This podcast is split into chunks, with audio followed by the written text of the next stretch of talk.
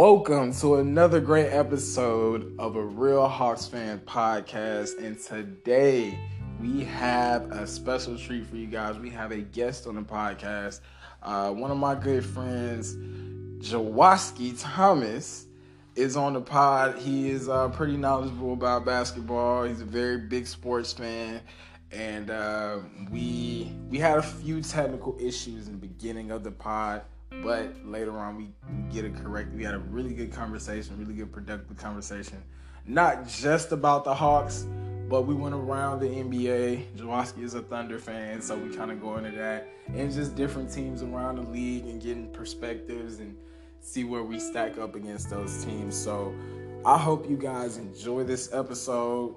Listen to it, subscribe, like the podcast uh, follow us on Instagram, follow us on Twitter, follow us on Facebook, uh, download it, share, do all those things, and just be a real Hawks fan with us. And I'm out. Enjoy the pod.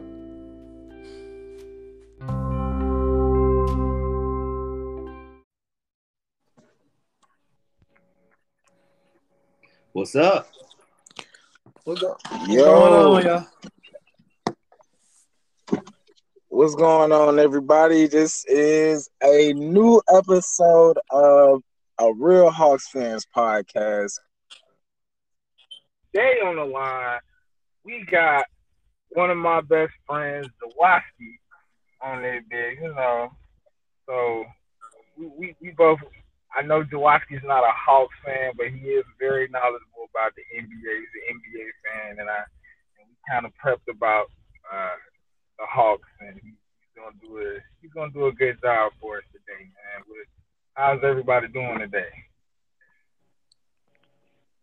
Oh man, I'm doing good, man. You know, um, I, I, I'm I just finished rewatching the fourth quarter of uh, last night's game versus the Phoenix Suns, and um, you know, I got some thoughts, man. You know, we we we had we was we started the quarter up twelve. As you all know, we lost the game, so we'll, we'll get into it, man. We'll get into it, man. But I overall, I'm feeling pretty good, man. I'm I'm I'm excited to have Jawoski on here, though, man. Like you know, that's that's a homie. Um, so I'm excited to have. What's going on with you, what? What's going on, y'all? Um, I'm glad to be here. Now, this is my first time ever doing it, recording, but it, it's exciting because I, I literally I watch sports all day, so it's kind of fun to be able to have opportunity to be on here with y'all and talk about y'all Hawks. And yeah, I'm a Thunder fan, which is you know far in between. Oh, Look, I'm I ain't not. fan, but you know I, am I'm, I'm not gonna like I told Trey Trey earlier. I don't just sit down and watch them. So I really got my eyes on every other part of the league. So yeah, that's I got got a lot to talk about. Well, as a as a Thunder, Jawoski been a Thunder fan since high school. Like you've been like ever since yeah, ever since high school and KD and Russ. And then I know you was in the military, like near there. You told me you went to like a Thunder game and stuff. So uh, Jawoski is a Thunder fan, people, even though he's from Albany, Georgia. and, and he's a Thunder hey, look, fan. I became a Thunder fan. I seen them play that first round. It was KD and Russ. They was young. They played against the Lakers and they pushed Kobe, man. The boys played, they fought against Kobe. They still lost in, in that, that series, but I just I just fell in love with them after that game. They had them ugly plain uniforms, but they was fighting. It was just tough. so ever since then, I just liked them, man. Even though KD left and Russ left, I'm, I'm still trusting whatever they got going on. Well, what you think about draft picks going on, man? Like, yeah. well, what do you think? You know, as a as a as a Thunder fan, you know, like your your, your GM is famous for, you know, getting all these draft picks. Like every draft, he just gets more draft picks. Like, what's the plan? Like, how do you feel like it's working out? So I think, and just by how our team start with two years ago, with we got Chris Paul, and I remember our over under for like our win total for that season, that was above a year. It was like in the twenties, and somehow, some way, we made the playoffs with Chris Paul, and 14. we played pretty good. We ran into the Rockets, but we played pretty good. But back onto our GM Presti is um his strategy. I guess I don't know if we the like that per se because they did hit they hit on Embiid and Simmons, but they did miss on like a lot of them like Okafor and them. But I think we got a nice young core. We drafted them pretty good. Um, is I think like I told Travis earlier, I think we were just waiting to find that one generational talent, that one changer that just like a LeBron or something. We don't know if that's gonna come, but um, that has to be the idea when you're just trying to harvest all these picks and pick up all these bad contracts to gain more draft capital. So process on that. I feel you, man. You know that's like, you know that's you know looking for that big pick. But what what you think about uh, your point guard, or your, as far as generational goes, I don't think you know SGA is generational, but he's definitely one of the best young point guards in the NBA. Like he he's a truth, man. Like is he is he a guy that you think you're gonna build around, or is it like can he get traded for the right person? I don't. I think that he is a piece that we can build around, but I think he would. He is better paired with somebody else. I think if we pair him with a great wing scorer, dynamic wing player that can complement him, I think that would take it, take the team to the next level. Because yeah, shot is good. I think that when the Clippers traded us to him, I didn't think that they thought that he was that good, or else they might would have kept him. I know Paul George is playing pretty good, but I don't even think they saw SGA becoming what he has come become with us because he's literally he he slept on man. I, I I think personally he's at least top 12, top 13 point guard, but nobody talks about him because guess what? Nobody watches. Nobody. But you, so um, if we could pivot to the Hawks a little bit, um, we, uh, me and Eric, we already kind of have our takes on the Hawks, man. What Jawoski, what you thinking about the Hawks? What you, what you've seen from so far this season, or let's let's take it back to the rebuild a little bit. Like, how do you how do you like our rebuilding process? And uh, you know, our your team is going through a rebuild. We've already kind of been through that. Um, ours was a little different. Uh, we didn't just necessarily we didn't bottom out like y'all did, nor did we kind of have uh, you know, the point guard come in and kind of take a young team and show them how to win either. So we're a little different with that. But what do you what do you think so far about our rebuild and you know us now? Like what what do you what are your thoughts?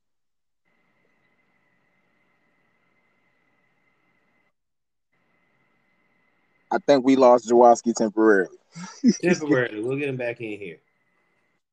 We'll be back. That uh, I'm gonna add him back. And while that is happening, um, bro, what what are you seeing um, so far? Like, you know, from the Thunder uh, rebuild in comparison to like the Hawks rebuild. Oh, okay. Comparing those rebuilds. Okay. Um, man, I think the Thunder are being very. They're, they're taking on a huge risk, right? Um, in the way that they're rebuilding that team because right so draft picks. People love draft picks until they turn into a player. You know what i mean? Like everyone's like oh you got i got a lottery pick out of this team. I got this pick. I got that pick. And it all seems really good until you know your your draft pick turns into denzel valentine you know? Like because you never know you never know what's going to happen when you draft that player and once that player becomes a player, well, once that pick becomes a player, you know, then expectations come about, right? And you know, who who knows whether these guys are gonna, you know, live up to expectations or not. So overall, I admire the fact that you know their GM was able to get them to the playoffs with Chris Paul. You know that was amazing. Um, and if you want to groom me on point guard, I think you know it's you know SGA. He he got to learn from Chris Paul, so it doesn't get much better than that. Um, but I don't know where they're going, man. Like I don't know what magical player they're they're thinking is gonna just come out of college or high school and save that franchise. Like I think they'd be better suited um, trying to trade some of those draft picks as soon as possible to get like a real player on the team. You know, somebody like um, I don't know, some you know, there's there's gonna be teams out there that have a surplus of talent. You know what I mean? And they, they're gonna need to move off a player to you know get under the salary cap I think there'd be better use, uh, better, you know, yeah, I think it's a better use of your picks to you know trade one of those you know traded picks and get a real guy in there. Um, and to, to compare that to the Hawks, you know that's what we did. You know that that's why we have DeAndre Hunter because we were able to you know package together some of our picks, move up in the draft, and um, get DeAndre Hunter, who's looking like he's going to be you know the best wing the Hawks have had in the last you know when when's the last time we had a wing as good as you know DeAndre Hunter? Like he's been that three and D wing we've been waiting for and we wouldn't have got him if we didn't package our picks together and uh and you know make that move to get him. So you know I think there's some comparisons. I think Jawoski makes a good point. I think I would compare them more so to Philadelphia. The process. I would that's who I compare the Thunder to, and I'm kind of watching to see if they'll get that generational player. Because man, I thought they're gonna hit it. You know, not saying they haven't, but I thought this very last draft that we just had with all those great players, um, all the Jalen's, you know, all the Jalen's that came out of that draft. I thought they would have got one of those Jalen dudes and really, you know, kind of took off. Um, so, you know, that that's kind of how I'm feeling about their, you know, their rebuild. I think they got a lot of losing in front of them, but hopefully it turns out to something good. But uh, we got Jawoski back, and got before we uh, got him disconnected temporarily, I asked him the comparison between the Hawks rebuild and the Thunder rebuild, and like you know where you know where we've been as far as our rebuild and where we are now. Like you know, I wanted him to to get his thoughts on that. Um, I agree with what Eric just said. I'll compare our rebuild to the Sixers rather than you guys' rebuild. I would say that we're taking the approach of the Sixers that we're just trying to just gather as many and I and they're hit on one good talent. I don't think that we can necessarily trade our picks to get somebody else because, like I said, OKC is just not that great of a free agency spot that people just would want to come. But it all depends. If we if we want to keep SGA or we want to trade SGA to pair somebody with some of the young stars we got, if we can get a trade to get a high value player, then I say we do it. But I think that um, Presti just gonna really just try to see if we can hit and draft a Embiid and a Simmons in, in the next coming years, and we build off that because I just don't see any free agents coming to um, oh, no. OKC. Oh no, I'm sorry. In the middle, unless they get, yeah, unless they get traded there, I don't really see any any guy just like, man, I want to go out there to Oklahoma, see what that about. I don't think that's happening.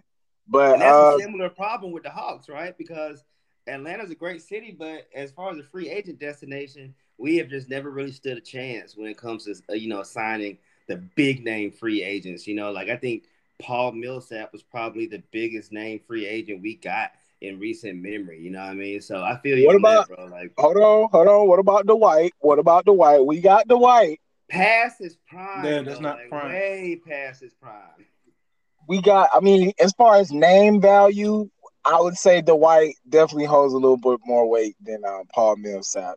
Uh, he was a top seventy-five snub. Uh, I think we. I think I definitely agree on that. Me and Jawoski, I don't know about you, Eric. I definitely think uh, Dwight Howard is supposed to be on that top seventy-five team, but he was. Uh, he was a that year. I remember that year. That was like 2017, 2018. We had Dwight right before we drafted Trae, and um, him and Dennis Schroeder and Paul Millsap. Yeah, I think we made a. Uh, it wasn't wasn't a really good team. Yeah, well, I do agree. Like he, he got snubbed. He definitely got snubbed. Dwight Howard is better than a lot of the people that were made that were on that uh, top seventy five list, man. And I think it just all boils down to like for whatever reason, folks just don't like Dwight personally. You know what I mean? Oh, dang, we lost Jawoski again. Okay. but but for some reason, people don't like Dwight personally. And I get it. Like, his, his personality is kind of annoying sometimes. But, you know, the work speaks for itself. Like, dude is one of the best centers, you know, to come into the league in a long time. Like, when he came into the NBA, you know, it wasn't during a time where centers shot threes and, and, dribbled the ball in the perimeter. Like it was a time where centers controlled the paint, and Dwight Howard controlled the paint. I mean, from a defensive standpoint, he owned the paint better than any center in, in that era. So yeah, big snub, big snub. I don't know that that was crazy that he didn't make that list. Yeah, Jawoski over here getting phone calls, getting disconnected from us. Yeah, I got I got to do it on another device next time. this right here ain't gonna work. Yeah, man, we know the feeling. But um, so far the Hawks right now we are four and six through the first ten game stretch of the season. We sit right now at I think twelfth place in the Eastern Conference, a deep Eastern Conference this year. Um, and we right now we have kind of like a you know I think teams like Charlotte's kind of coming back down to earth a little bit. I think the Knicks are going to eventually come back down to earth. Um, a team like the Bulls might slide a little bit, but um, Philly, Miami, we kind of see them. Uh, Milwaukee's had some struggles out the gate, but they've also had some injuries. Um, I'm just seeing a lot of stuff in the Eastern Conference, but I don't know where exactly we fit. I know we're a playoff team, but you know, right now, based on what I'm seeing on the floor, man, I don't know. We've blown a couple leads in the, in the fourth quarter. Um, defense has been a struggle. Uh, I just kind of want you guys' thoughts on, you know, what are you what are you seeing from us, and what what can we do? From my perspective, when I look at y'all, and this is outside looking in, right? Um, I think y'all a good team. I feel like this year is gonna be a different year for y'all because people know who y'all are now. I don't think y'all between y'all and the Knicks, y'all proved yourselves in last year. So I think when everybody they're more prepared for y'all this year. They're not gonna just be like, oh, that's a win on the schedule. We could just go and just win the game. Um, I think y'all biggest struggle been on the road this year. Y'all only won one game, and I don't think y'all covered the spread in any of those games, even that y'all won. and just by when I went and looked at a couple of y'all games, um, I think Trae Young for right now he's struggling. He's only shot. I'm looking at 29% when he averages 34 from three point land, and that's you know of course that's a big part of his game.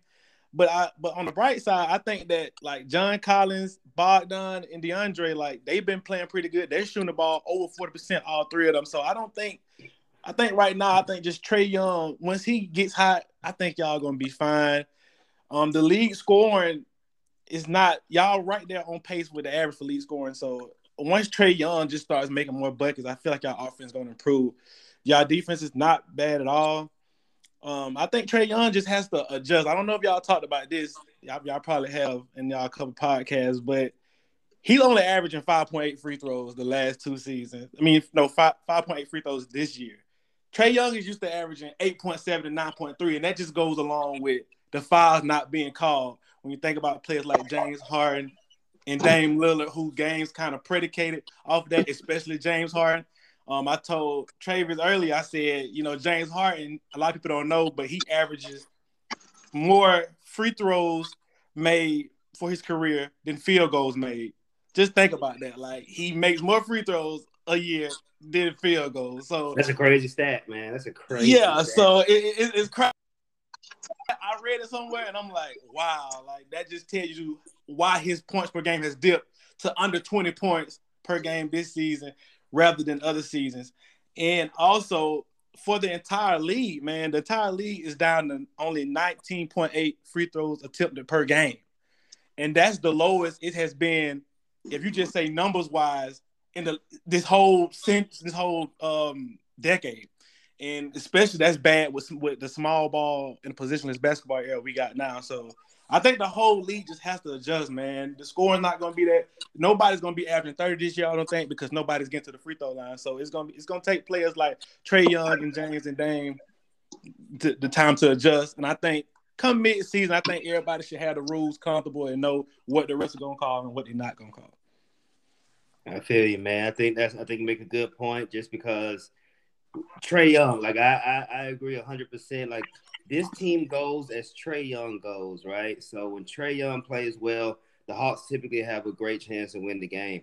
And when Trae Young isn't making his shots, well, you know, we we, we struggle. So you know, I'm I'm in 100 percent agreement with that, man. But I, I, know I've been talking a little bit about you know what we done. Trey, what you thinking, man? Like what well, what do you think about the Hawks right now, Trey? I don't know, man. Like we've given up we should have won last night against Phoenix. Um, like DeAndre Ayton wasn't playing. Um, we had basically our we were fully healthy. Um, we should we had a lead in the third. Um, I was listening to the game on the radio, and I was like, you know, paying attention to the score and stuff. And I, I kind of was I was doing something on the computer as well. And I look up, okay, we're up. All right, I see we're up like 10, 12. I'm like, all right, cool. You know, I think we got this game in the bag. Next thing I know, boom, boom, it's tied like 113, 113. I'm like, what's what's going on? And we end up losing. And I'm listening, and they're like, DeAndre Hunter took a three that he shouldn't have took at the end. And I don't know, we just can't give up leads that, you know, we gotta learn how to win in those moments. And I wanna, I wanna uh, bring this quote that Trae Young actually said. Um, he said it's boring to play in the regular season now because uh, he's not in the playoffs. And my whole thing is, bro, if you don't if you don't start playing white right now, you know, and we, we gotta win games to get in the playoffs, you know. So you you kind of gotta muster up that energy. It's not like you went to the finals or something. Like if there was Steph Curry, Steph Curry said that before, like it's kind of boring, but Steph Curry had won, you know, three rings, so he kind of has that right to say uh, the regular season kind of boring. You only been to the playoffs one time, and that's what you're supposed to do as an NBA player. That's your goal: get to the playoffs, win the championship. So you you kind of got to suck that up, man, and and and go for it. I just think I don't know what it is, but we're like not all the way there. And I know it's only ten games into the season, but hey, it's seventy two more games. So I, is it boring now? is it going to be boring in a few months? Like, I, I want to know that. So that those are like my my preliminary thoughts on it. Like, but we'll, just, to add a little follow up to that, um, Trae Young quote. Um, he followed up with uh, Sarah Spencer from the AJC, and he followed up on that. And he said, you know, just to add some clarification, he said by when he said it was boring, you know, he was saying that you know they just, they came off the playoff run, and you know it was just you know there's so much intensity in the playoffs, and then you go back to the regular season, and what they need to do now is uh, uh, approach every game like it's the playoffs now, because you know now that they've experienced that, and they come back to the regular season, and yeah, you know. Yeah, it's, it's, I guess in, in a way the regular season is boring compared to the playoffs because you know the playoffs is the most exciting time of the year to play. But you know, he made he made the point that you know not that he's bored, but that they have to them as a team they need to refocus and really treat every game on an individual basis and say no, we need to approach this as if it were a playoff game, uh, so we can win some games. So you know, I was worried. I was definitely worried when he was talking about being bored. I'm like, dude, like I when when the when when Kobe's Lakers you know, and Kobe and Shaq, when Kobe and Shaq, and you know, they would come off of you know a two peat, and then the next season for the first month or two, they just looked uninterested in basketball. Everybody understood that because you know, for one, they were tired because they just played into June, you know, two years in a row, and then they were kind of bored because they already knew they were the best team, and they just wanted to get back to the playoffs so they can win again. So I understand that kind of boredom, but I don't understand boredom from your first trip to the playoffs and you you had a good playoff run, but you, you did not win the ring. And now you like now it's the regular season. You bored like that. That definitely rubbed me the wrong way. Um, but I do want to say uh, one quick thing about last night's game um, that I was looking at in the fourth quarter. Man, you're right. We should have won that game. Um, what I noticed though, you know, we're just still a team that's figuring out the pecking order of you know who's going to take the last shot and also like how we can feed the hot hand. Because honestly up until i think maybe five minutes left in the game we ran a lot of offense through john collins. Like that john collins pick and pop and pick and roll it was good. Um, and then towards the end of the game the score got a little closer. You know it was like a three point margin. And we and trae and bogey just really kind of had a a moment where they each one of them wanted to be the guy. Like the play had to be made by them. They had to take the shot. Like, you know, both those guys wanted to step up, but they kind of iced out John. You know what I mean? So John didn't really touch the ball from like five minutes on to the end of the game, he didn't touch the ball. Um, and he was the only one that was getting consistent good looks at the rim. And so you take him out of the equation, and you know, I give Phoenix some credit. They was playing good defense, but overall, we just went away from the hot hand. And so as we grow as a team, we're gonna have to figure out, you know, how to feed the hot hand. Like it doesn't, even though Trae Young is our leader, he doesn't have to take the game winning shot every game, right? Like you know, even Bogey is a he's a he's a great dude, but he doesn't have to be the one to take the shot all the time. Like we can we can move it to John, we can move it to DeAndre, we can move it to other guys, and I think that team just has to learn that, man. I think so. I think we're okay. I think we're okay, but we we got to figure that part out. Jawoski. And the piggyback on what he said, like, yeah, I don't think Bogey has to force it, man. Um, just looking back on y'all playoff series last season, my favorite series watching was the Philadelphia series because I, I, felt like Trey Trae Young played good, but in the game that he didn't play good, I seen Kevin Hurt, Kevin Huerter. He stepped up. He's struggling this season, starting out the gate, but he stepped up and went um and went off one of those games. Went off. John Collins went off y'all Cam y'all got Cam Reddish, who I seen the first game of the year against the Mavericks. He completely came in the game and just took over as soon as he got in the game. He started off, he shot like three in a row. I'm like, oh my god, he just hit the first three. But he ended up going off and I just y'all got so much talent that I don't feel like y'all have to be about it. So it's just a matter of when y'all get into the situation, like you said, just trust each other because y'all have the talent everybody on the court can score, especially when y'all go small and have John at the five. Everybody can score, and almost everybody on the team can create their own shot. So, yeah, it's just about trusting each other and just knowing, hey, we done been here before. Let's just trust the man next to us. Whoever got the best shot, take the shot. let's win the game. In a nice way, that man said everybody can score when we get Clint off the court. oh, bro, Clint Capela has been missing so many like bunnies, bro. Like I don't know what it is. He's always not been the best finisher around the rim, but you know, unless it's like a lob, but you give him the ball and be like, "Hey, make that layup," or you know, post up. Ugh, you know, I'm I'm I'm I'm scared, you know, because he bobbles the ball sometimes, or it just doesn't go in, and uh, like Clint's kind of scary with that. But hey, he's he's our floor raiser on defense, and he does provide that that lob threat for Trae. and um um, I wanted to kind of go into this point. Now, me and Eric have been saying like, you know, John Collins right now, I think is our second best player in our team. I've been saying uh, what we both kind of said, like, I want him to be more of our third best player, and I want a guy like either DeAndre Hunter, Cam Reddish, or Bogey to kind of step up to that second best player role to like, you know, maybe that one A because I don't know going like long term, can Trae Young really be our best player on our team? Like I remember Quavo. I know Quavo ain't no like he's a celebrity. He be you know around basketball a lot. He kind of said, "Hey, I don't know if Trae Young can be our best player on our team. Like I know he can be point guard, but I don't know he can be the best player on our team. Like, and I kind of hearken to that. Like, can Trae Young be the best player on our team?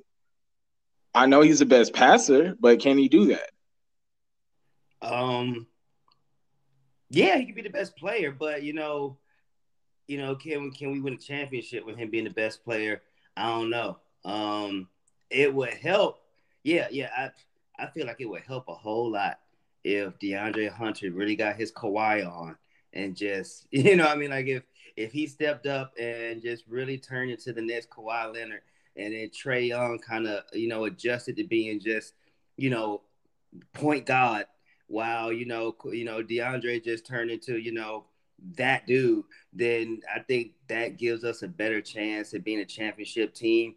Um, but I, I mean, judging off what happened last year in the playoffs, Trae Young, I think, can lead us to a championship. But it's I think we have a better chance if, like you said, whether it's John, DeAndre, or Cam, um, if someone, I, I, it works better when it's a two way player, in my opinion, and that's why you know I think we kind of lean on DeAndre Hunter and even Cam Reddish to a certain regard. As if, if one of those guys could be the best player, because then you, you got a six foot seven, six foot eight dude that could come in and dunk on you, and then go D you up on the other end and take the ball out your hands, that's you know that's that's the kind of guy that you know strikes fear in, in a team. So I don't know, man. What what you think, Josh? I agree on what you said about it would be more helpful. It would be better off if you have a two way player as the second best player. Um, thinking off of that, I go back and I think of teams like Philly and last year with the Knicks with Julius Randle. When your best player is a post player in today's game, it kind of gets exploited, especially in the playoffs, because like last year, y'all completely locked up Julius Randle. It was like we shut that boy down. We shut that boy down. I, I guess it's easier to game plan. It's easier to take the post player in their game out than it is a, a, a dynamic two way player who can get their own shot, create their own shot. It's just hard to game plan. So yeah, I do. Um, I agree with what you said. But the thing about y'all, even though that's if that's a problem that y'all arguing about, then that's a good problem because y'all have so many great players. It's a good problem to have instead of wondering, oh, can we go find somebody? No, y'all know y'all have it in house already. Just a matter of them developing or somebody just stepping up and you know ascending to that role. So it's a good Let problem. Me ask this, So for your as an Oklahoma City Thunder fan, right? If you could pick one player on the Hawks, not named Trae Young, that, that you would want to add to your team today, who would it be? Oh, that's you gotta ask. Oh, I know who it should be. if it's not him, that's right. I, I, think the player with the most on y'all team that I would want that who would help us out in in in the most assets of the game. I would say DeAndre Hunter, man. I, I know them people. It's not a popular pick, but I like DeAndre because I like I told Trey, I think he's one of the best defenders. Even coming out of Virginia, he was good then, but now now he he's been sidelined with some injuries, but I would want him because I feel like he has the most potential. a Kawhi. Kawhi wasn't that much of a scorer, but he always had the defense come out of San Diego State, and now his offense took off. I yeah. think I think it's easier to develop your offense in, in, in, the league rather than develop your defense. So DeAndre already has the wing defense down. Once he gets a little bit of handle, like I said earlier, like like a Kawhi, and get that jump shot consistent, I think he has a high ceiling, very very high ceiling. I, I mean, I seen him, you know, that Brooklyn game. That boy hot, man. Hey, uh, like when he shoots and it just goes in bottom, like, like, man, he can do that. Then he go defend KD, defend James Harden. He's defending Luka. Like he he can be one of those guys, and like he's you know I like when he goes to the rim. I like when DeAndre hunts for his shot a little bit because it shows me that he wants it. And a lot of times it seems like you know it can we can go away from him because we have so many guys. We got Trae, we got Bogey, we got we got John, we got Cam, we got Kev, we got we got guys that want the ball, need the ball, but I feel like if if we focused part of the season on trying to develop DeAndre and saying, "Hey, you be our leading shot taker or second leading shot taker," and you know just work on that, that'll pay dividends in the playoffs because then when they're trying to you know, double Trae or something like that, we can kick it to DeAndre and he can create a shot. And um, I just want him to. I I know he's probably going to focus on scoring more. I do want him to kind of develop, you know, passing a little bit, but I think that's going to come in a couple years. But if he becomes that dominant wing scorer for us, that's to be big, man. future. I agree, man. Like that. Uh, you know, it's DeAndre has the he has the total package, man. Like uh, I, I, would like to see him develop his passing a little bit more, um, and you know do a little bit more in terms of you know, I mean just natural development of players. Not a nitpick at his game, but yeah, I think DeAndre is that dude, and he's only going to get better, man. So, but that that raises the question for me, and it's just a it's just a I, I'm not I'm not trying to kick anybody off the island, you know what I mean, but with all these mouths we got to feed, like you said, you can, you can go through the whole lineup, and we haven't even talked about Lou Will. Um, we haven't said anything about um, Danilo Gallinari, and we haven't said anything about the rookies. We got Sharife Cooper and we got Jalen Johnson down in the G League because we, we got so much talent that the rookies can't even touch the court in, in the real game. So, how long do you think we can keep this core together? Um, for me, I mean, you already know. I, I think we we've already locked up John Ishurry. Uh, we extended Clint. We got Bogey time for the next couple seasons. So, and we got uh, this year and next year on DeAndre and Cam's rookie deals. So we can keep this team together right now for the next two seasons. Um, but I, I don't know one of Cam or DeAndre. I feel like it might be Cam more than DeAndre. Cause you know, I was gonna say when um Jawoski was asked about like what team, uh, I mean, what player from the Hawks would he like to see? Cam, I feel like would be nice on OKC. Like he, he gonna get the ball. He'll be that wing scorer y'all need, and boom, I think that's a nice pickup right there. Um, I think DeAndre is more of a more of a system player than anything. I think he thrives well in the system coming from Virginia. Um, like but I, I definitely think uh, the next two to three seats, like definitely two. Um, but extended wise, like probably like five. Like seeing seeing like similar faces around. Like we're gonna have we're gonna have some of the same faces around for the next four or five seasons. What you think, Jawoski? Not too familiar with y'all, Cap, but just by hearing what you said, y'all ain't gonna be able to keep everybody. And after them rookie, especially when them restricted free agent deals come with after, for the rookie contracts, um, it, it's gonna be a tough choice y'all gonna have to make, man, because y'all y'all got too much talent, and those guys are because they're playing so well individually, they are going to command money. So I don't think y'all are gonna be able to match all the offer sheets that they're gonna be offering once they get those first deals. It's just gonna be a matter of seeing how they develop how how DeAndre develops, how Cam develop, and what you see, you know, what you think is easier to replace for your team at the end of the day. Because if you feel like you can replace DeAndre's ability to defend and his and his other assets are not improving as quickly as a Cam offensive upside is just through the roof, and he's he's liable to go off. Then you know you just that's just a decision for y'all to make. So that's how I feel about it. Gotcha.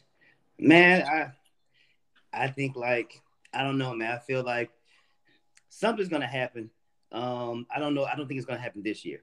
Uh, I think this this team, as it's currently constructed, is gonna you know see see its way throughout the rest of the season um, and get to the playoffs. But um, I, I kind of like what Jawoski said. I think once it comes down to restricted free agency, there's gonna be a team out there that offers somebody a contract that we can't match. Like that's to me, that's what is gonna that that's what it's come come down to. It's not gonna come down to we don't want this player or you know we're better off without this player. I think it's gonna be just straight up financial. Like um, back when the Hawks had Tim Tim Hardaway Jr. and you know he was looking like he's gonna be a real nice shooting guard for us. And then the Knicks signed him to that contract, and it had trade clauses, and it had it was, it was already more money than we thought he was worth. But then it had to trade kickers. If you trade them, you know, you had to pay them 15% more on the way out. So it was like, nah, we can't sign that. we, we cannot match that. We're gonna let you go back to New York. So I feel like something similar could happen. Um, you know, and who is gonna I don't know if it's gonna be Cam Reddish or it's gonna be DeAndre Hunter. Um, but I feel like with one of those guys, and I know I mean we, we know which one's more valuable to us right now. Like, you know, Dre is the starter, he's the guy. But so he's the one that we would want to match. But if another team offer him a full max contract, like are, are we ready to give DeAndre a max contract? I don't know. I mean, he got okay. This is his third season, so I mean, it's early in the season, so he got time to kind of prove that. I don't know if we're gonna go the extension route with either of them. Um, I think I feel like Cam's gonna look. Cam is signed a Klutch, if I'm not mistaken. He is. Um, so he might be looking for an extension this like after this season because he wants to just know like, hey, am I gonna be here long term or not? Uh DeAndre, I think, like you said, I think we prioritize him more because of just the defensive floor that he gives us. Even if he's having an off night, we know that he's guarding our best player. And Cam has that ability to do that. Um, Uh, well, he's guarding the opposite team's best player, but Cam has that ability to do that as well. And like you said, Cam uh, can get hot and go off, but sometimes those boneheaded turnovers or boneheaded shots it, it gets it gets on your nerves. Like his up and like I think I like the consistency of DeAndre. If, if DeAndre could be a consistent like twenty point game, twenty point per game scorer, I think we'll take that over like the highs and lows of Cam Reddish. Uh, like like Cam will go off. Cam can probably go off for like forty if he wanted to, and the the next night it give you like 12 points and turn the ball over like eight, like four or five times. I don't think we I, I would like the consistency more than the um more than the Jekyll and Hyde, the up and down thing for me, for our team. I wish we could keep both of them, and I feel like that in a in a perfect world, there's a way that we can. Uh, I don't know how at this point in time. You know, maybe trading Danilo Gallinari. Uh, I know Lou, this is his last season, um, and we get Jalen Johnson to kind of step up into that uh, Gallinari role or something. Maybe, but I still don't see it. Like Cam, I feel like wants more shots and more shine, and he's a Klutch client. So yeah.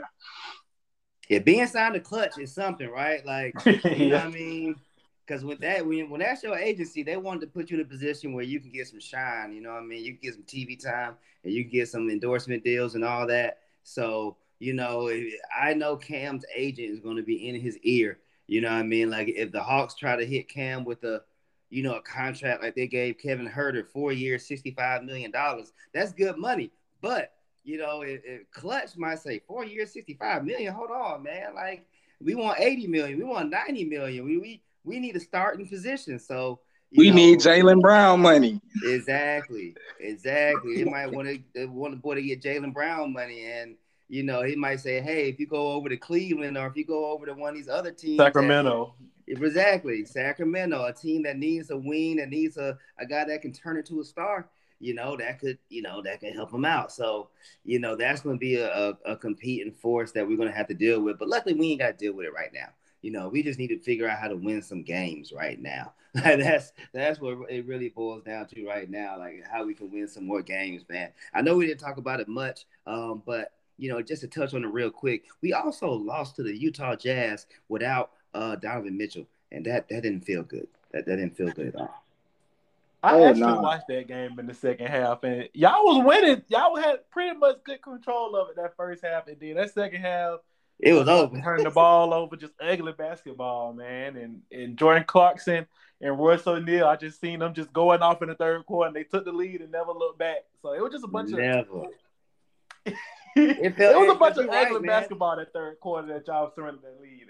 Dude, uh, you, you hit on the head. Like watching the first half, I'm like, okay, we good, we good, we good. I actually didn't even watch the second half because I think I had something to do. And so I'm looking at the score. I'm like, hold on, we lost by damn near 20 what? what happened? Same here, because we was tied up with them. Like we was tied up with them for a good portion of that game, and or we was competing.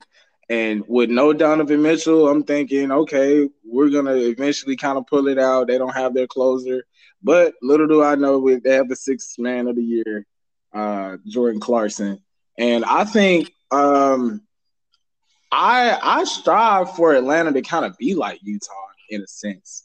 Um, as far as like, you know, if one man like they don't really care about shots like that. You know, uh, they got guys Joe Ingles, uh, Bogdanovich, uh, Jordan Clarkson, Royce O'Neale. They got guys like that who are, you know, they they want shots, but when they're not getting them, they're not pouting or nothing like that. Not saying we're, you know, our guys are pouting, but like I want us to be able to hit open shots and take care of the ball and, you know, execute. And Utah is great at execution. I think we get lost in that because we kind of think, okay, we, we did this last year, or, you know, we're, we're talented and stuff like that. Like, you still have to execute at the end of the day. And I think we kind of get away from that a lot of times. That's true, man. That's true, man. And that's that's the thing about the Western Conference, man. I feel like the Western Conference is a good one to two years ahead of everyone in the East in terms of a rebuild.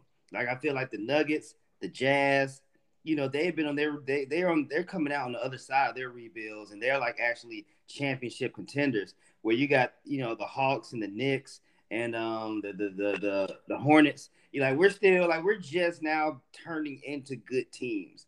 So you know we can kind of look at those teams in the Western Conference as an example of who we want to be, but we're not there yet. You know that we're not there yet. Like like when you look at, I mean, you know, OKC fan over here, how you feeling about the Western Conference, bro? Like how's it how's it gonna shake out this year?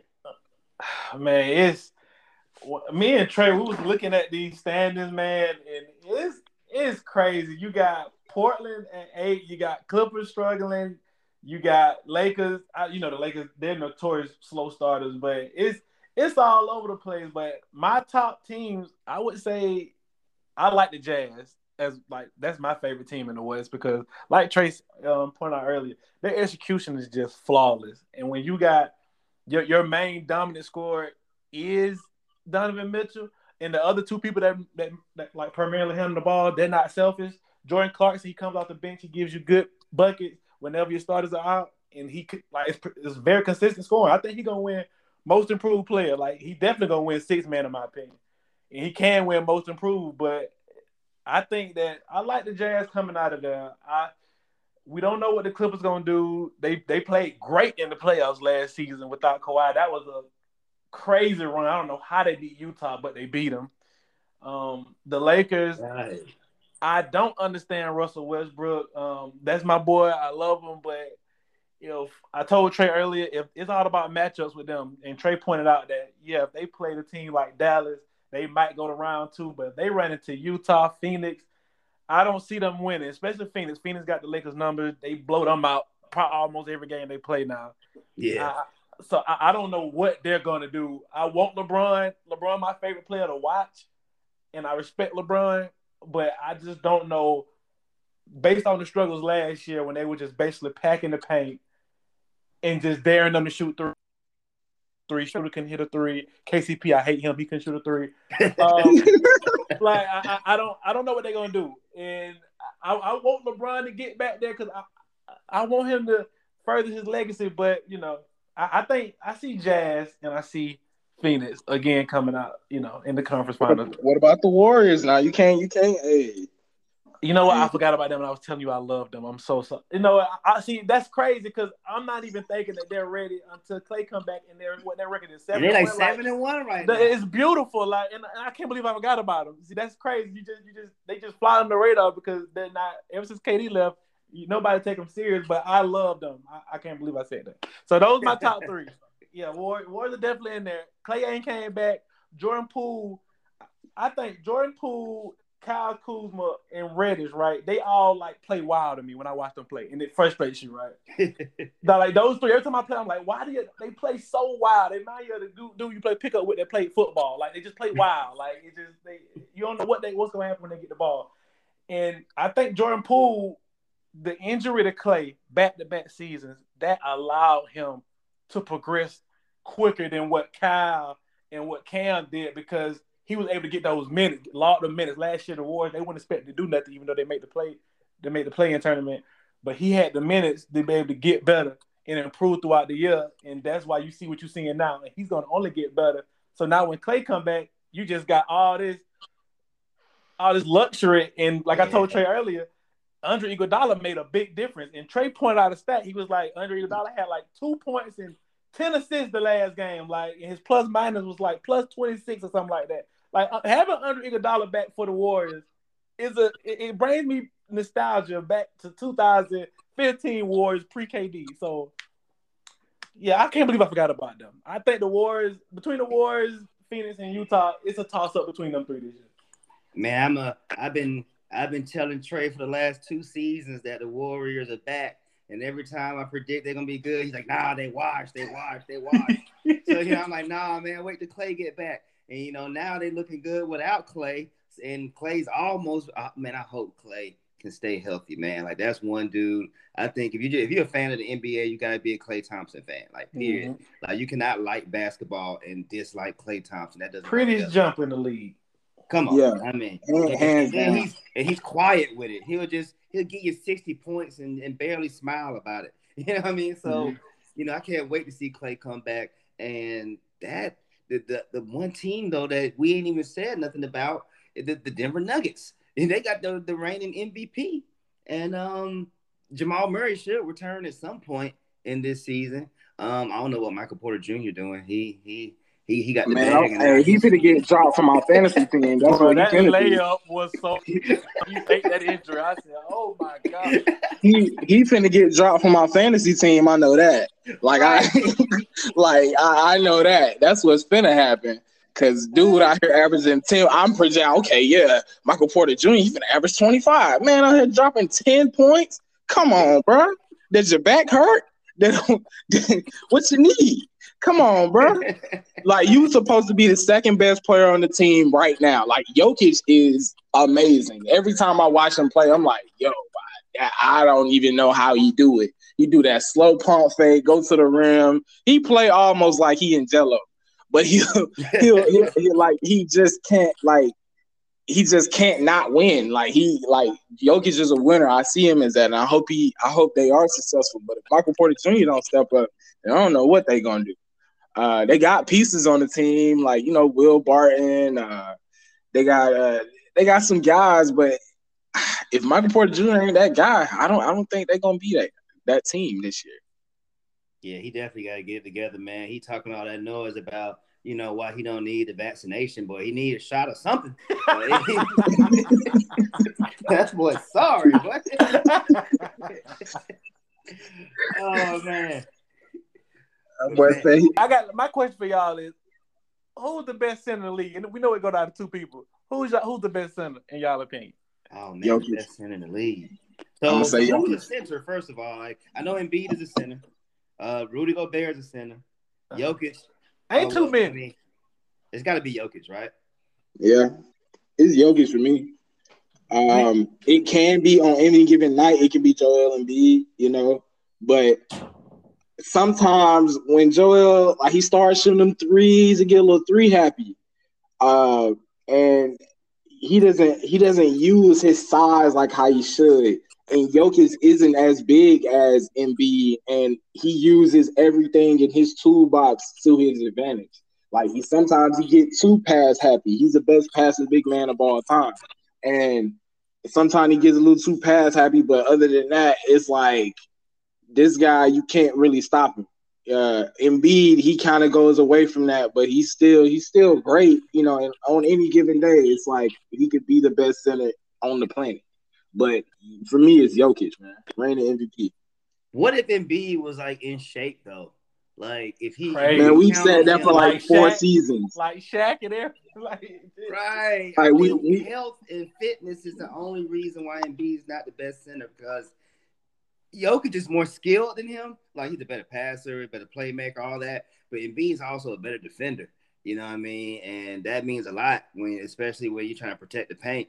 And, and, and Embiid can give you 40 points. He'll give you a 40 and 15 game whenever he want to. But we all know at the end of the season he might be on the injury list. Um, I well, go ahead, Jawoski.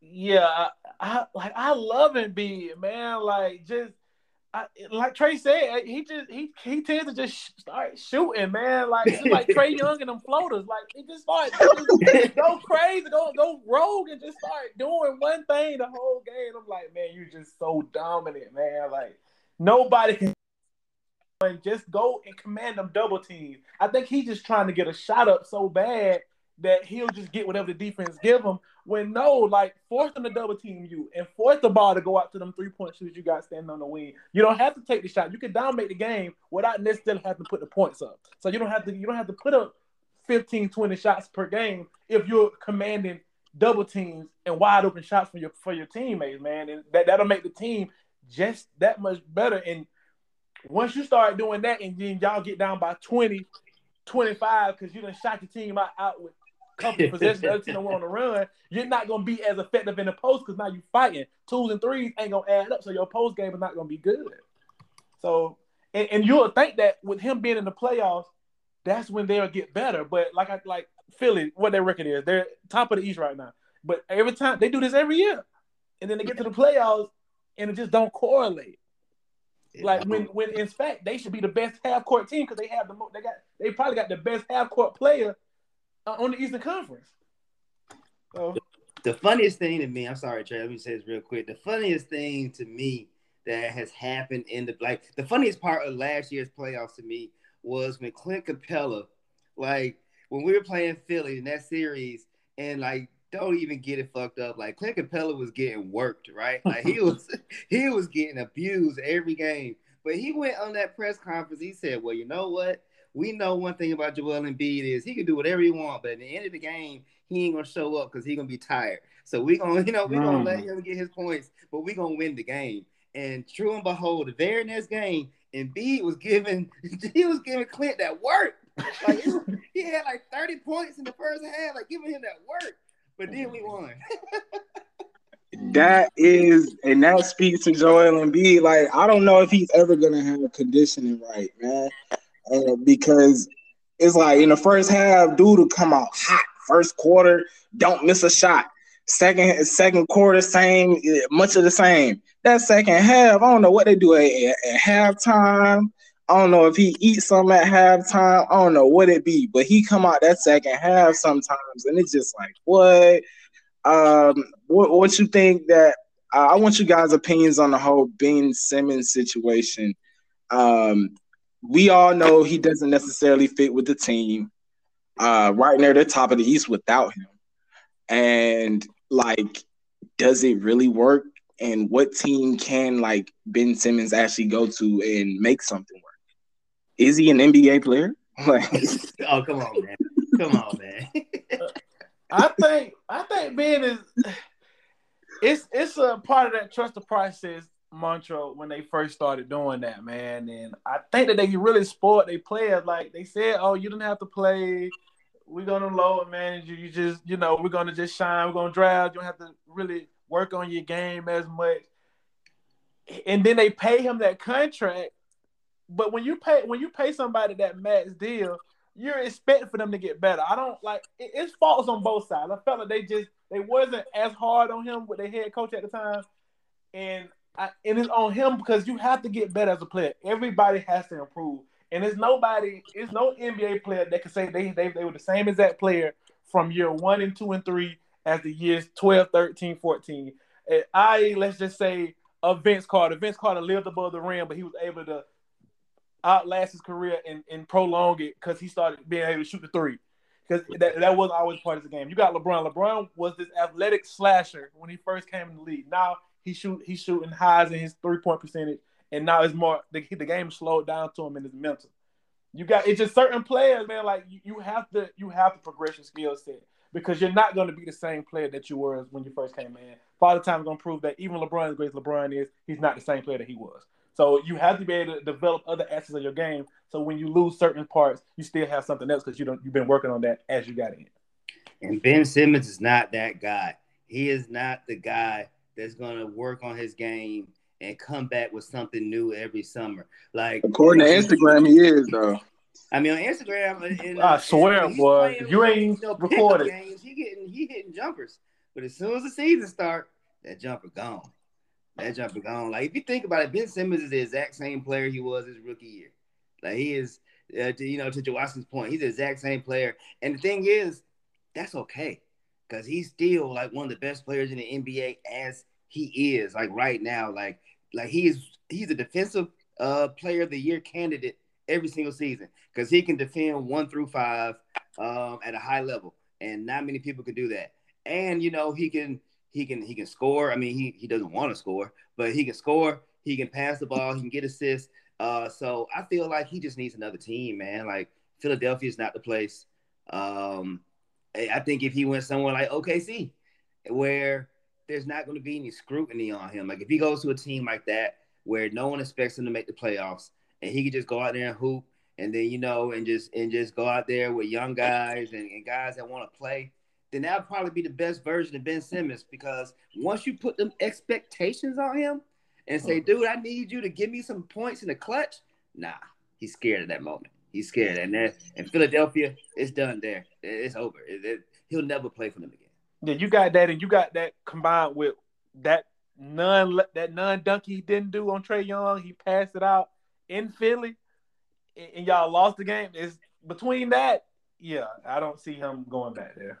Nah. I was just thinking that, man. I think that that moment in his career is gonna ever like every time they show Ben Simmons highlight, that's gonna pop up there, like because that's a defining moment for that. Literally was Ben Simmons in in every everything we talk about Ben Simmons, everything been said.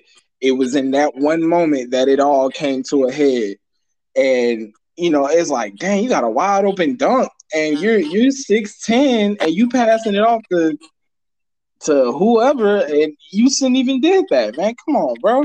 But it's he got to be aggressive. It, it's a lot of stuff. I mean, it's really aggressive and assertiveness. He has to he has to be able to do like develop a 15 footer. Like he he's talking like, oh, I want a team built around me like Giannis.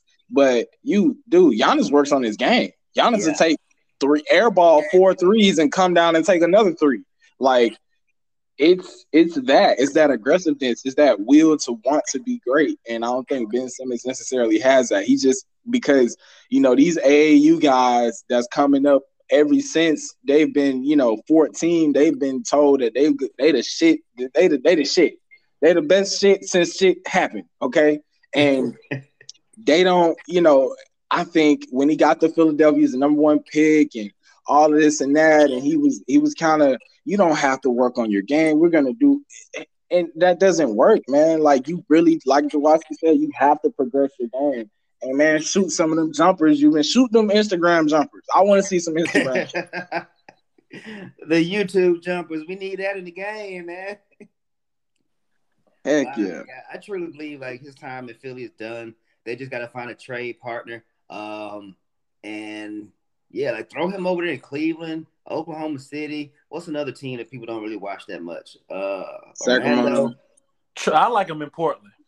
I don't know why yeah. the trade didn't happen for CJ. Yeah, that would be nice. I, I like them there because, like, I, Dame and CJ, they're great, but it's like Jaylen Brown and Jayson Tatum, same exact players. Same guy. Kind of get in. They kind of get in each other's way.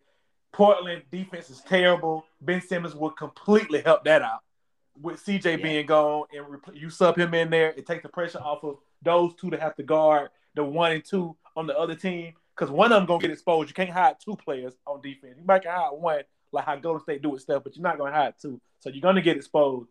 So why not add the best defensive player? I don't know why they did that move because yeah, CJ and Dame is good regular season, looks cute. You know, averaging both average 25 a game you go to the playoffs, it don't work. So it don't, man. Both of them dudes like five ten, and you can't have you can't have that on the court in the playoffs. If Ben Simmons were to go to Portland, the, the, the best thing about that idea is everyone know who's taking the last shot, right? Mm-hmm. Like everyone know Dame is taking the last shot, so no one's ever even going to look at Ben Simmons, or you know he's not going to get any kind of uproar if he's dodging the last shot because we all know that's Dame time. Um, and that will probably work out beautifully, man. But you know, the way this NBA going, what uh, the, the GM for the Sixers said, he'll let this thing go all four years, man. he, he he'll let that boy sit at home and get his mental health for for until that contract run out. Uh, if he really, if Ben Simmons really wanted to leave there, he should have kept it in house, and they could have got a good deal for him. But when other teams know that he doesn't want to be there, then they're not going to give you the best offer you can get for him. Thus, y'all, you're probably not going to want to accept because you don't want to just give away for pennies. So he kind of he kind of put this on himself. If he kept it in house, requested it in house, didn't do all the drama, all, the, all everything he was saying didn't want to come. Now he's mentally whatever. Like I understand that, but it's people out here with real mental problems. So you don't need to be. That's if that's something that's wrong with you, okay. But if he's lying about it, then he does. That's that's horrible, man. Like we know he lying about it. There ain't no if. I don't know. I don't know. If somebody hits your bank account for three hundred and sixty thousand dollars when you have a mental health issue as well. man, that's, that's, that's after the fact. He's getting fined then now. yeah. Um, what about we we we touched a little bit on um Boston. Uh, that's an interesting team. They've had high expectations for the past ever since they made the conference finals that year uh, against LeBron. I think they've had high expectations, and they've had all the pieces. They've had Kyrie, they've had Kemba, they've had Gordon Hayward, they have Al Horford, they have him back. Um, and at the end of the day, the two guys, Jayson Tatum and Jaylen Brown, um, and hot take, I think Jason, uh, Jaylen Brown is better than Jayson Tatum. I'm gonna, I'm gonna go on the record just saying that. Uh, what is what are their what do they need? Um, what do you see? Because you said that Joas, you just said they're the same player. They essentially are, but like, what is that?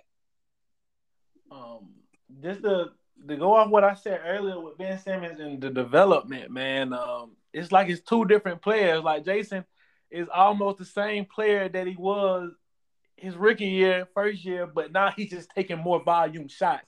So and now he's the pressure's put on him, and now everybody's looking at him towards him to, hey, we need you to go out there and score. And then you got on the other side with Jaylen Brown when he came in from Washington. Jaylen Brown was just known as a slasher that that could play good defense, but he has developed his game into he doesn't add the three point shot. It's not as good as Tatum, but it, it, it's it's efficient. And now he has he completely he can dribble now. His pass has gotten better. It can, it can, it can need some more improvement, but his pass is better. But that dribbling and the shooting has really transcended him to be on the level because nobody was expecting him and Jayson Tatum to be the same player to what they are now. But Jaylen Brown has improved, and I feel like Jayson Tatum he has it, but now the spotlight's on him. And so, like I told you earlier, I was watching the, the Heat game. They blew the Heat out. The Heat couldn't make a shot. They I think they beat like ninety five to seventy something. The Heat couldn't score. It was terrible. But he was like 0 for 9, 0 for 10 in the fourth quarter while they're blowing the Heat out, like Jayson Tatum. I'm like, wow. And he's been playing like that. They played against Washington twice. Bad. Then I'm like, and I'm, I'm looking at the shots he's taking. He shouldn't. He's taking these difficult shots like it's just like he's Kobe, like for real, but he's not Kobe. You'll see him. He'll ISO and he'll try to go to the, the low post or the low block and perform some fadeaway. He's not driving. He's not. He's not developed that game of, of his to be able to drive. There's no way that he shouldn't be a great finisher with his he's six nine, athletic as he is, he shouldn't be selling for as much shots he's in fadeaways as he's taking. So, yeah, I think Jaylen Brown is the better player, like you just said, trade because of the development. I think the, highest ceiling could be Tatum if he developed like Jaylen Brown didn't develop. But yeah, that's my thought process on it. Man, to when you, when you talk about Jayson Tatum, man, I feel like there's a there's a overarching theme and a pattern to like the type of player Jayson Tatum is, right? And I, I kind of I attribute it to Kevin Durant because what we're seeing now, like this new NBA, what we're seeing is guys who are so tall, like six foot eight and, and taller, and you could put Jayson Tatum in this category. You could put uh, Michael Porter Jr. in this category. You could put Cam Reddish in this category. Um, and there's some other guys. Pretty much all those six eight dudes just came out the draft you you can put them in the same category where they all want to be jump shooters, right? Like instead of instead of using all that height and athleticism to get to the rack and just get like 12 layups a game, like and dunk on folks, they're like, nah, man, I got this step back jumper. Like these dudes got skills. Like this is the first time I can remember in NBA history where it's been this many six foot eight dudes that can dribble and shoot threes and you know just do all type of things with the ball. Like it used to be like just Tracy McGrady. You know what I mean? But now it's like so many dudes that have that skill set, but at the same time, you look at them play, and you're like, like, why did you just drive to the lane and and you know get fouled and then get to the free throw line? Like you don't have to do a step back three when you six nine. Like why why are you doing that? And I, the reason why I be not putting on Kevin Durant because I mean he is the unicorn, and all these kids kind of grew up idolizing Kevin Durant. And so they wanted to mold their game after him and Kobe. Like it was either Kobe or it was Kevin Durant. You know, that a lot of these young players now they want to mold their game and pattern their game after. And as somebody who's been watching basketball, you know, for ever since the 90s, it's it's it's weird. It's weird to see like these dudes that are so tall and they do not want to get in the paint, like at all. Like I, I don't get it, man. It's Trey, what you think about that, man? Um, it's the same. I think uh, that that summer that uh, Jayson Tatum spent with Kobe, he he got too much of that in him right now. You know that that that turn around, fade away, this and that. He need to get out of that. And like you said, a lot of these guys, all of them got that step back three in their bag now. I don't know what it is. You know, James Harden put it in there or whatever, but like all of them want to take that step back three. Everybody wants to take a step back three. And I get that, but are you good at making that? Why can't you get to the rim? You know, everybody, I mean, Jayson Tatum has historically had a low free throw rate, and people talk about that all the time because, like you said, he takes that fadeaway mid range. You're not nobody's gonna call a foul on that, and not especially this season. They definitely not calling no foul on that. So you got to get to the rim and you know, uh, uh, assert yourself and and then maybe you can take a few of those. But if you're not establishing yourself in the paint or at the rim, that you're going to be a presence or driving force to the rim, and that they know what you're going to do, like Marcus Smart said, they know you're going to try to ISO, they know you're going to try to do all that. Like I guarantee Marcus Smart wouldn't be saying that if Jayson Tatum was trying to get to the rim every time he uh, takes uh, get the ball to. Uh, but if he's taking that mid range, fadeaway, step back, and this and that, uh, and his jumper always has looked weird to me. I don't know why. But uh, if he if he's doing that, teams aren't necessarily they're like, okay, I can guard that. You know, I pray that you miss it, but you know, I can guard that. Uh, but they can't guard him going to the rim. I, I don't know why he does that. But I think it's more of like the skill level was went up in the NBA, and you gotta you kind of got to have that step back three in your game in your bag and be able to do all this. And you know, Jayson Tatum, you know, once you get on a bag of chips, you're pretty much solidified as a face of the NBA and all of this and a superstar. Uh, they kind of donned him as that when he dun- dunked on LeBron, and ever since then he's like, okay, well, I guess I'm Kobe now, and you're not Kobe, so take it to the rim, my guy. I agree. I, but the one thing I disagree with is I, I still think Jayson Tatum is better than um, Jaylen Brown, but it's splitting hairs. You know, it's but I do think he has a slight edge over Jaylen Brown, but Jaylen Brown is that dude. He he is that dude. Um, who y'all got? Zach LaVine or Jaylen Brown? Uh, um, Jaylen. Jaylen, because of the, the defensive end, that would separate him on defense. Mm. That's a tough one, bro. That's a tough one, man. Both I say Zach LaVine. I give the slight edge to Zach LaVine, man, because he can shoot it from three, like whoo. And we, we all know what what his dunk package is about, but it's it's close. I got to see the pressure be put on him, man. He got to make it to the playoffs, and I got to you got to see you got to see somebody rise to the expectation, and you got to like I said, this gonna be there this year for the Bulls is supposed to be what the Hawks was last year. Everybody, nobody gonna take them serious until they, they show them. So I got to see it over a prolonged period of time. When you have the eyes on you, you expect to make the playoffs. Go out there and show everybody how good you are when when there's pressure on you. Can you do it in the playoffs, or will you turn to Julius Randle? DeMar DeRozan has really helped that team out a lot. Hell yeah! Uh, I knew he would. I knew he would.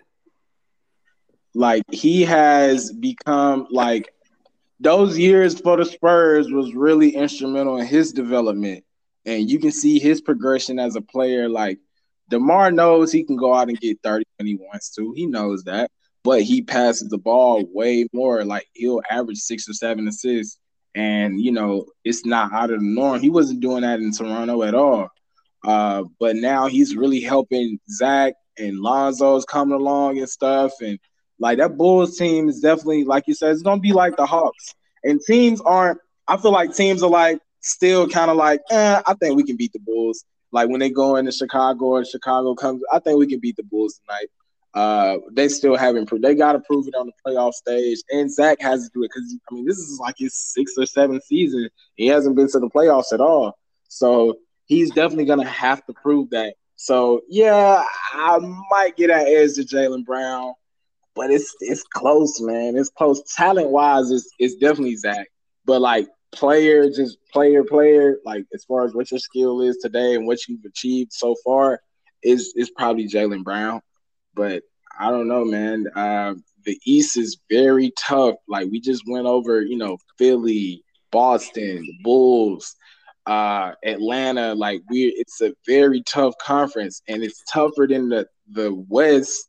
But uh, like what Eric said, uh, a lot of those Western Conference teams have already been through what some of the Eastern Conference teams are just going through now. It's just we the in in the East we have more of those teams that are pushing for that versus in the West they're they're shallower than what you know we're used to them being. We're used to West being like 10, 12 deep, but now that's the East. Like you can look like the Hawks are in 12th place in the East right now, and we have championship aspirations.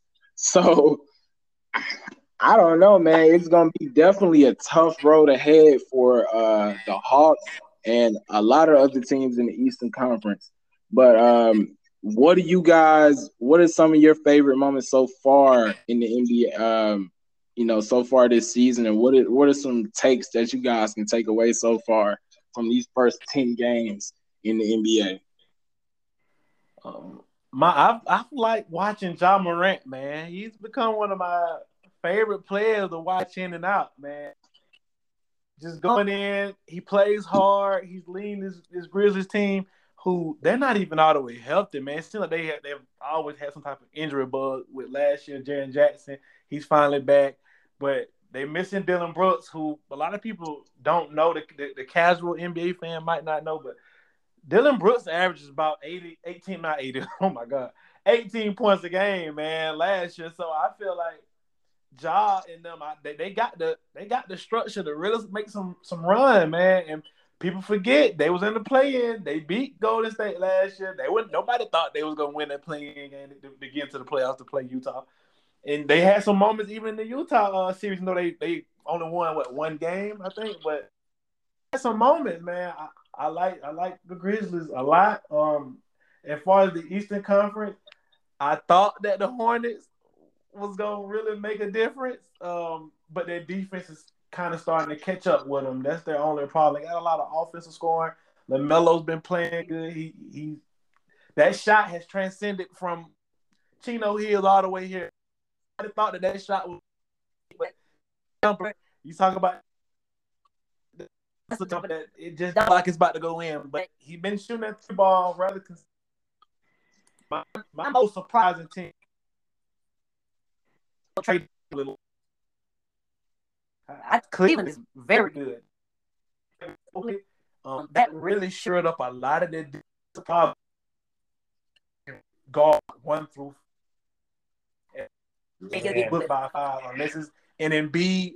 I but he can guard one through five legit, and that just killed all the problems that they have with their defense because they too carry two short guards like Portland I like with in Sexton. So having him shored up the deficiencies that they had, that's why they've been winning a lot more games than what they won. They don't beat they don't beat some pretty good teams. I think they beat y'all, if I'm not mistaken.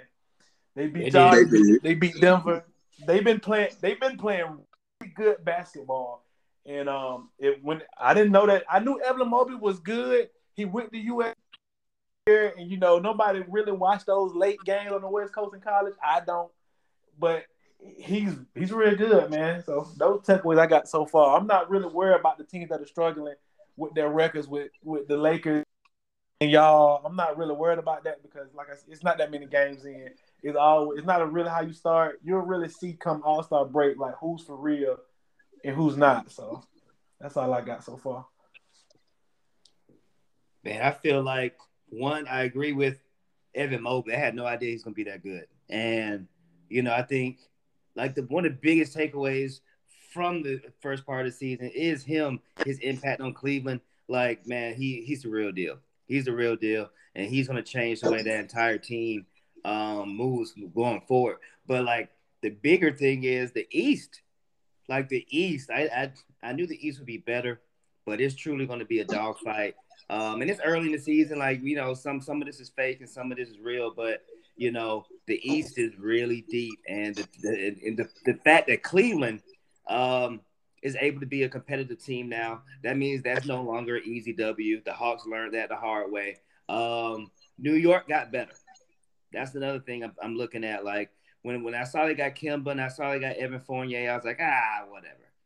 like was but what was that really what is what is giving them the ability to do is not put as much pressure on um on Julius Randle, where he doesn't have to create as much of the offense. Uh, you know, they have other guys that can create some shots now, and that's really helping their whole team. Like RJ is kind of taking a back seat.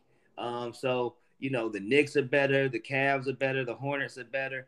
Everyone's better. Um, and out west, man, Ja Morant. That you, you, gotta like Ja Morant. You gotta like Ja Morant. Like I really hope the Grizzlies make the playoffs. Um, and the other thing about the West is um, the Warriors. I'm I'm finally right. I've been saying the Warriors are gonna get. Uh, uh I've been saying the Warriors are back for like two or three years now, and I'm, I'm finally right. Like they, they he finally right. Like finally right. compete for something, man. And I, I would just. I am not a Warriors fan, but I do like the NBA a lot better when they're a good team because it, it really kind of restores the balance of power, and um, it just makes it a lot better league to watch when you have Steph Curry and Klay Thompson doing their thing, man. So you know that, that that's what I'm liking so far.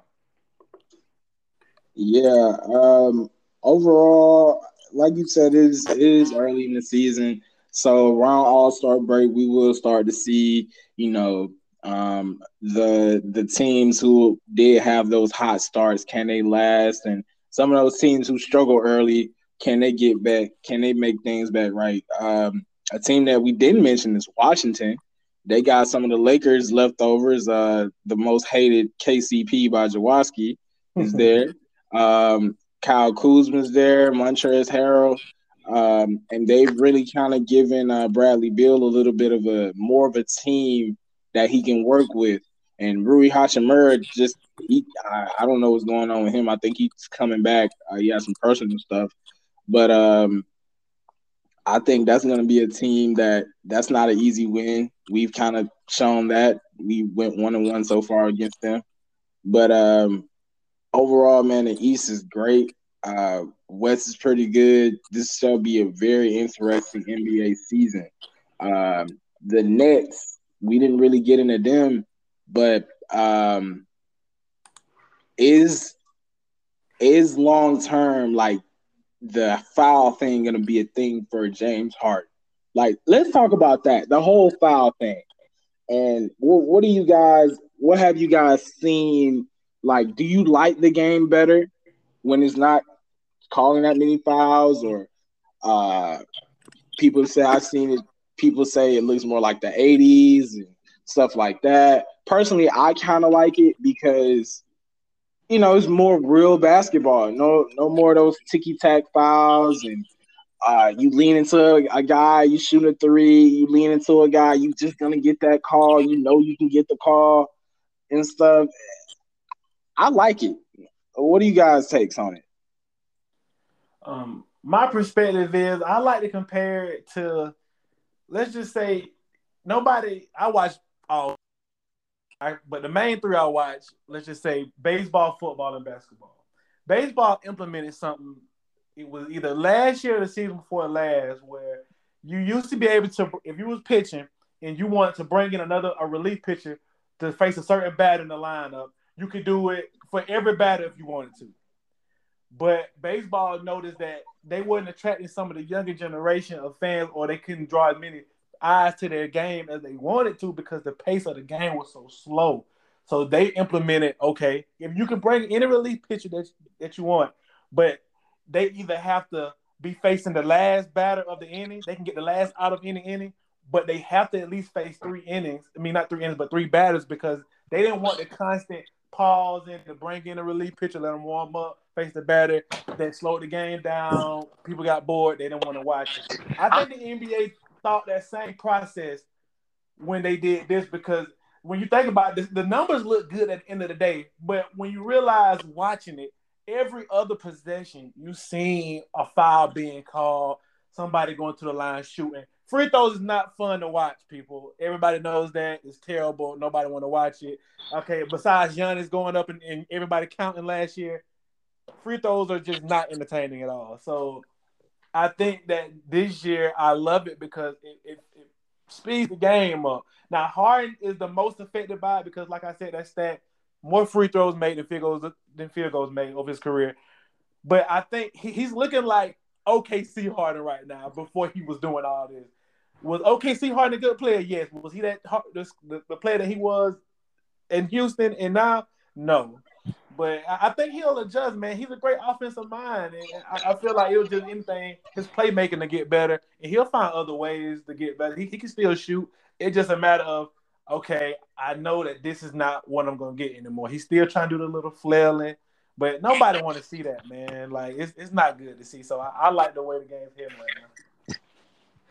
Man, I agree. I think that uh, you make a great point with like the watchability of the game, right? Because you know I'm, I'm a big baseball fan too, and baseball is really they're kind of trying anything they can to really make that game more enjoyable for the casual fan to watch. Because you know if you're if you're a lifelong fan, you're gonna watch it either way. Just like if you're a hardcore NBA fan, you're gonna watch the game either way. But the casual fans that are gonna, you know, how do you get somebody to tune in on a Thursday night and watch an NBA game when their team isn't playing, right? Well, if you're gonna watch James Harden take 15 free throws, you're probably gonna turn the channel. You know what I mean? But you know, if it's if it's a more competitive game, which I think they're trying to do, I, I enjoy it. But I feel like from a Hawks fan's perspective, they're picking on certain players and it's it's it's it's damaging their their team's chances of winning. Like for example, like Steve Nash made the point where he says well, they're picking on James Harden to the point where I mean the refs are picking on him to the point where they're not calling it when he is getting fouled. And the same thing is kind of happening to Trae Young and the Hawks where they're getting fouled. Like like last night, CP3 fouled DeAndre Hunter like five times on one possession, and they never called the foul and you look at it, you're like, why did that happen? Well, probably because you know they're they're trying to you know give Trae Young some blowback and say, no, we're not calling fouls on you no more. And the same thing goes for your team. Well, that's not fair. You know what I mean? Like a foul is a foul. So I like the fact that they got rid of the bullshit, right? The you know jumping into somebody, or uh, you kick your leg out when you shoot a three. That should have never been called a foul. That should have never been part of the game, um, because that's that's not really a basketball play. That's just a play on the rules. But you know, so I'm glad they got rid of that. Very glad they got rid of that. I just hope they can find the refs can find some type of balance between not falling for the okey doke, but at the same time, if a guy gets hit, you know, then let's award him with the foul because otherwise, you just it's just gonna get crazy out there, and you know, it's gonna turn almost in the other direction where back in the '90s, like the if you go back and look at some of those old Bulls games and some of those old 90s games, some of that sucked because they were just hitting each other. Like you just come to the you just come in the lane and they're just elbowing each other. And it was like who's the better fighter, not who's the better basketball player. Um, so you know, I, I don't want it to get that bad. Like I think they can find a good balance with it, but so far I'm rolling with it, man. I'm cool with it. You know what I mean? The best players will find a way to score at the end of the day. So, you know, we'll we'll see how that works out. Okay, well, um, I think that's good. Uh, I know Eric. Eric, you gotta go. Uh, Jawoski, I know you watching your Raiders game. Um, so I think we can wrap it up for here. Any final takes or any final thoughts from anybody? Y'all are fine. Okay. okay. Y'all okay. had it. Look, y'all only played two teams that are under 500 right now. Y'all schedule. Y'all, I think I picked the Pistons and the Pelicans. So y'all y'all been playing good people. Y'all even played the bottom of the league yet. Y'all are fine. So just don't overreact. Okay. Nah, we panicking, bro. panic, yeah, I definitely hit the panic button. Y'all sound like me whenever my team, whenever, whenever the Raiders lose, it's just I got we five and two. I find everything to complain about. It's just how you how you are about the team, man. Yep. Eric, any final talk, thoughts from you? Man, um, definitely enjoy having Jawoski on the show, man. It's good, you know, uh, you know, get your opinions on here, man. So I appreciate you coming on the show. Um, the uh, I think the Hawks are gonna be okay. Like I agree, you know, we're gonna be okay. It's gonna be a learning process because the biggest thing we talked about before, and you know, I won't get too long winded with it, but this is the first time that it's all these players have played together. Because last year, Bogey was hurt, DeAndre was hurt, Cam was hurt throughout different parts of the season, even in the playoffs. So now that everybody's healthy, it's almost like, you know, trying out for the team again. And you got to figure out who the lead dog and who's who's going to do this and who's going to do that. So I think we'll figure it out. It's just going to take a few more games, maybe a few more weeks before we get there. But when we get there, I'm still saying we win in 60 games. We're going to run off like a 25 game win streak. That's all I got. Okay. uh yeah, my final thought is I think we're fine as well. Uh I did hit the panic button. I mean, as a as a fan, you kind of do that. Uh, but I think we're fine as well. And um, also, Jason, Jason um, or Jaylen Brown is better than Jayson Tatum. All right. It was nice being here with y'all, man. Y'all got. Oh yeah, man. Good to have. It was nice to actually do this, and it's a great experience for me to be able to do it. So I appreciate y'all giving me the opportunity to do it. Appreciate it, man. We gotta bring you back one day. Most definitely. Yeah, man. Peace. Peace.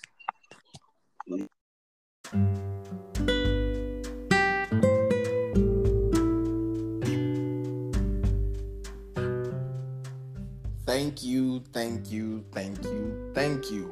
Once again, thank you for listening to another great episode of a Real Hawks Fans podcast brought to you by the Scott Bros.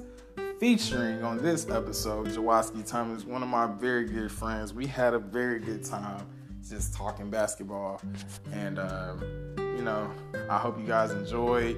And um, please, please, please subscribe to the podcast. Go follow us on Instagram. Go follow us on Twitter. Follow us on Facebook. Do all those things. Share the podcast. Download the podcast. Be a fan of the podcast.